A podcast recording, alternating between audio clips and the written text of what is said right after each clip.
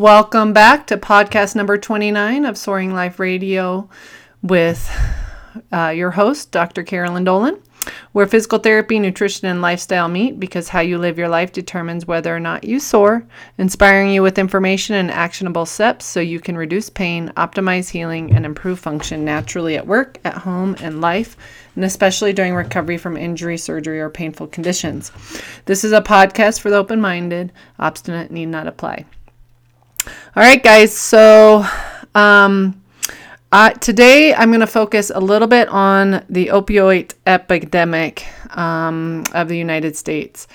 Uh, I actually didn't anticipate this would be something I might focus on, um, except when I was researching for my thesis um, related to um, more natural means of recovery from injury. I started investigating the side effects of pharmaceutical use as it is used to manage pain. And so I came across the opioids, um, and as well as NSAIDs, the nonsteroidal anti-inflammatories, and things like Tylenol, things that are over the counter. Um, and it started to make a pretty interesting picture. Um, and so I recently went to a town hall meeting here in my local Reno, Nevada. Um, both my husband and I went, and they were hosting the author, Sam. I'm going to say his name wrong. I'm sorry, but Sam Quinones, um, who wrote the true tale of America's opioid epidemic, called Dreamland. Now, I'm not going to spend a whole lot of time today going over really the causes or like the history of the development of this problem. Um, but in summary, um, this is a big problem, and it's been driven by multiple factors both the pharmaceutical industry, our changes in our society, um, healthcare industry, and trying to alleviate all suffering of any pain. Um, to Medicare policies, where it became the fifth vital sign, asking people their pain. Um, as well as there's been some other interesting books I've looked into as well that talk about you know, we're identifying how the problem arose and why the problem's here. And that's really not so much where I want to focus today because one of the things that I've been trying to focus on in improving one's health or ability to recover from injury is trying to find realistic and simple solutions that are actionable things that can have a really big impact. Um, because we can talk about why all these problems are here and we can come up with all these complicated solutions, including ones where we treat a pharmaceutical drug problem with another pharmaceutical that it, it, just seems counterproductive.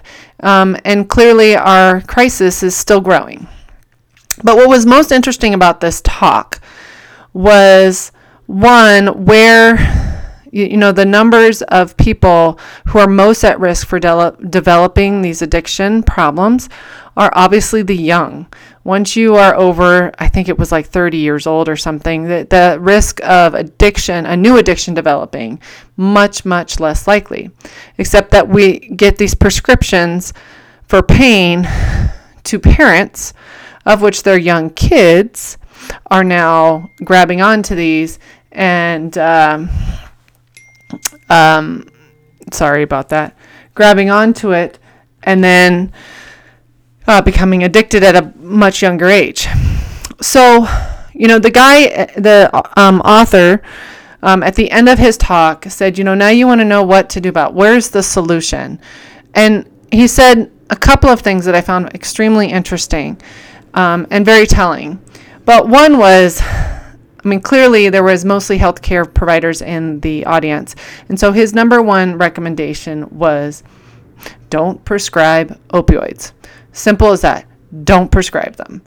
You know, there there may arguably there may be conditions where it's appropriate, but in general, it's to essentially stop prescribing the opioids. Now, that's where our next podcast, I will delve into a little bit more about what my new program is um, because it's an alternative to um, the use of the opioids during that recovery process. Um, at minimum, to naturally reduce your pain state, not not get rid of it entirely, um, but to make it more manageable and also to support healing. But we'll get into that more later. But the other thing that this gentleman said, based on his nationwide research um, in all sorts of communities related to this opioid epidemic, is he said it's the sense of community. We need to return to our communities for our children. And so, what I want to do is just take a moment um, and read. I have to admit, I have not read his book. I actually really just pulled out to the end because that was the most fascinating part to both my husband and I was where can we focus on some simple changes that potentially have huge impacts. I mean uh, that this could be just um, pretty amazing that some something little that we could do is restoring faith in our small little communities um, could have such a big impact as far as this opioid crisis and epidemic. Um, so I wanted to read this last section. We seem to fear the public sphere. Parents hovered over kids, alarmed at some menace out in public. They accompanied their kids everywhere they went. In one case, a couple was actually charged with allowing their nine year old daughter and her sister to go to the park alone. The term, quote, free ranging parenting, was coined to describe the daring parents who let their kids out of their sight. No wonder so many kids, boys mostly, were diagnosed with ADHD and prescribed Adderall and other drugs. I wish someone would study the incidence of opioid addiction as teens and young adults of people who, as kids, were diagnosed with ADHD and prescribed drugs like Adderall. They spent their lives indoors, cooped up, bouncing off the walls. I can say this because I was one. Boys are like dogs. They need to run and run and run. When I was a boy in suburban Southern California, we spent our entire t- free time outside playing football, basketball, riding bikes, or just running around. We probably ran three or four miles a day every day. My knees were in almost permanent state of being skinned with scabs growing and being torn off by my roughhousing. My mother had a bell from her family's farm in Iowa that she used to ring us home at dinner time because we were always running around of the house. I've been back to the street where I grew up eight times in the last few years and have yet to see a human being outside. The park where I used to play is always empty. Keeping kids cooped up seems to me connected to the idea that we can avoid pain, avoid danger. It doesn't surprise me to hear that in universities, students raised indoors on screens apparently lived in some crystalline terror of any kind of emotional anguish. A 2015 story in The Atlantic called quote, the coddling of the American mind, reported on the phenomenon of college students. Kids who grew up in the era of hyperprotection from physical pain, demanding to be protected as well from painful ideas. They were demanding professors provide trigger warnings in advance of ideas that might provoke a strong emotional co- content. For example, a novel that describes racial violence. This new campus ethos, the authors wrote, quote, presumes an extraordinary fragility of the collegiate psyche, and therefore elevates the goal of protecting students from psychological harm. The ultimate aim, it seems, is to turn campuses into safe spaces where young adults are shielded from words and ideas that make some uncomfortable. End quote. Psychology Today ran a story on quote, declining student resilience, that noticed increased neediness in college students, that students had called campus police after seeing a mouse, blaming teachers for poor grades, and increasingly seeking help for and apparently having emotional crises over problems of everyday life. Professors, the author continued, quote, described an increased tendency to see a poor grade as a reason to complain rather than a reason to study more, or more effectively. Much of the discussions had to do with the amount of hand holding faculty do versus the degree to which the response should be something like, buck up, this is college. All of this seems the predictable result of the idea that we should be protected from pain at all cost. As a country, meanwhile, we acted as if consumption and the accumulation of stuff was a path to happiness. We leave family Thanksgivings to go stand in line to buy products, Xboxes, tablets, and the like, that keep us isolated and poison our ideas. And we go to do it if we have no choice in the matter.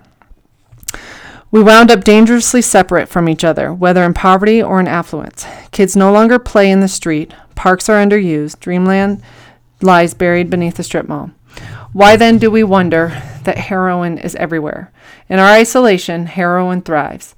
That's its natural habitat and our very search for painlessness led us to it. Heroin, heroin is, I believe, the final expression of values we have fostered for 35 years.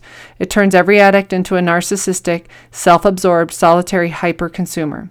A life that finds opioids turns away from family and community and devotes itself entirely to self gratification by buying and consuming one product, the drug that makes being alone not just all right, but preferable. I believe more strongly than ever that the antidote to heroin is community.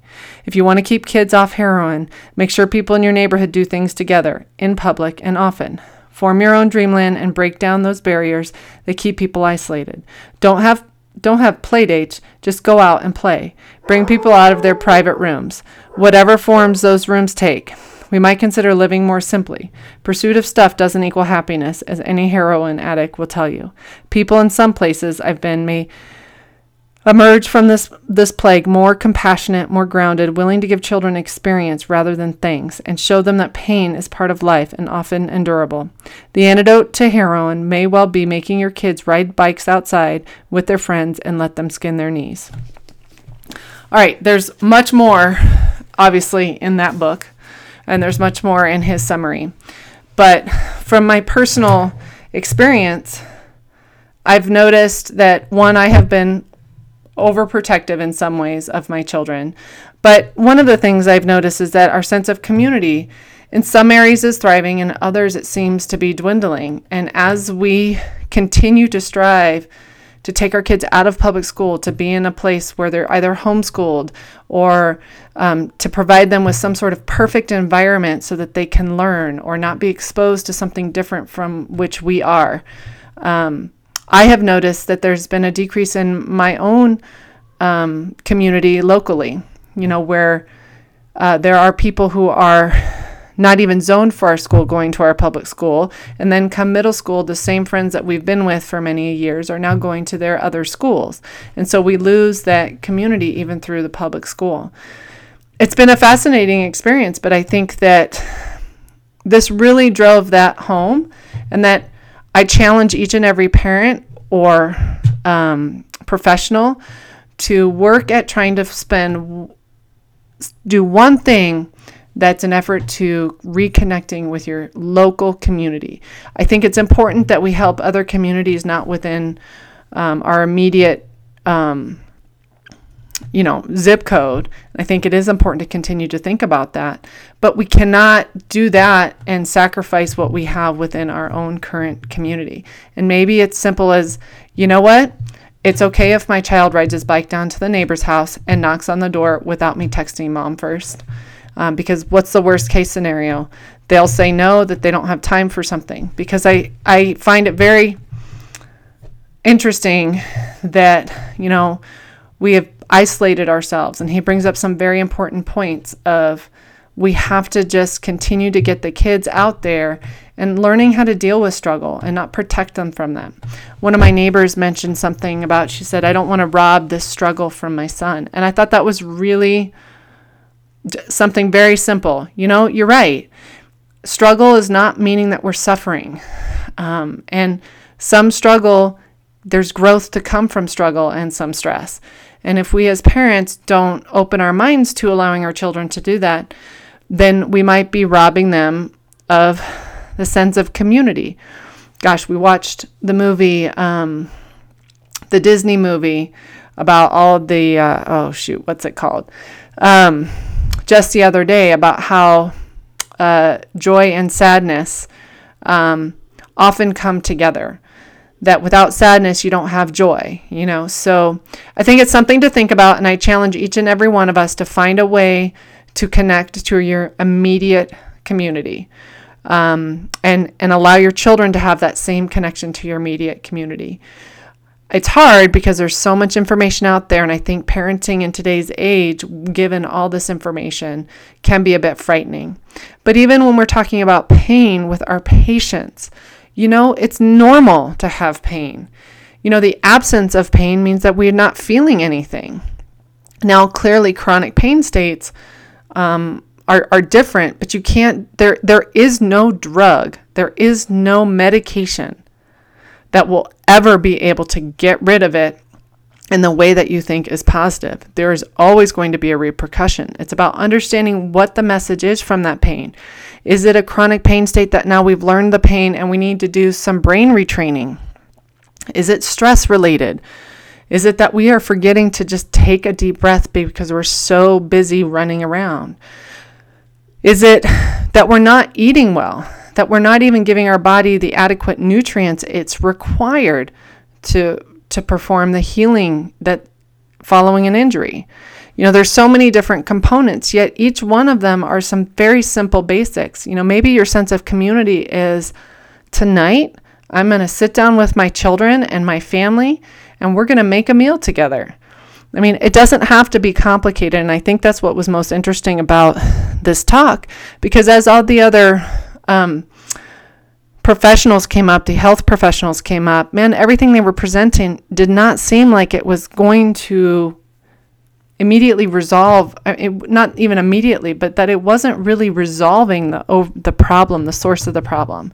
It was a band-aid and maybe we are keeping people alive and i'm not saying that we shouldn't have those um, tools available but maybe it's something to reconsider is where is our where are our energies where can we focus our energies to really make an impact because we know that this is a complicated problem. It's got a complicated history, and there's a lot of players. But I do believe that if we look hard enough, um, it may take some time, but that there is a more simple solution out there. And maybe it starts with, like this uh, author, Sam Quinones, brought up, maybe it starts with simply restoring our sense of community in your immediate environment for yourself and for your children. All right, that's all for today that was deep. So, but I think it was very inspiring to me as a parent and as a professional to continue moving forward with both what I'm doing professionally, but also some things that I'm going to continue to work on as a parent. So, I'd love to hear from you guys in the notes or in a comment on the podcast. I'll put a link to that book, Dreamland. Um, and maybe I'll someday get a blog going on this again. But enjoy your day, and um, until next time.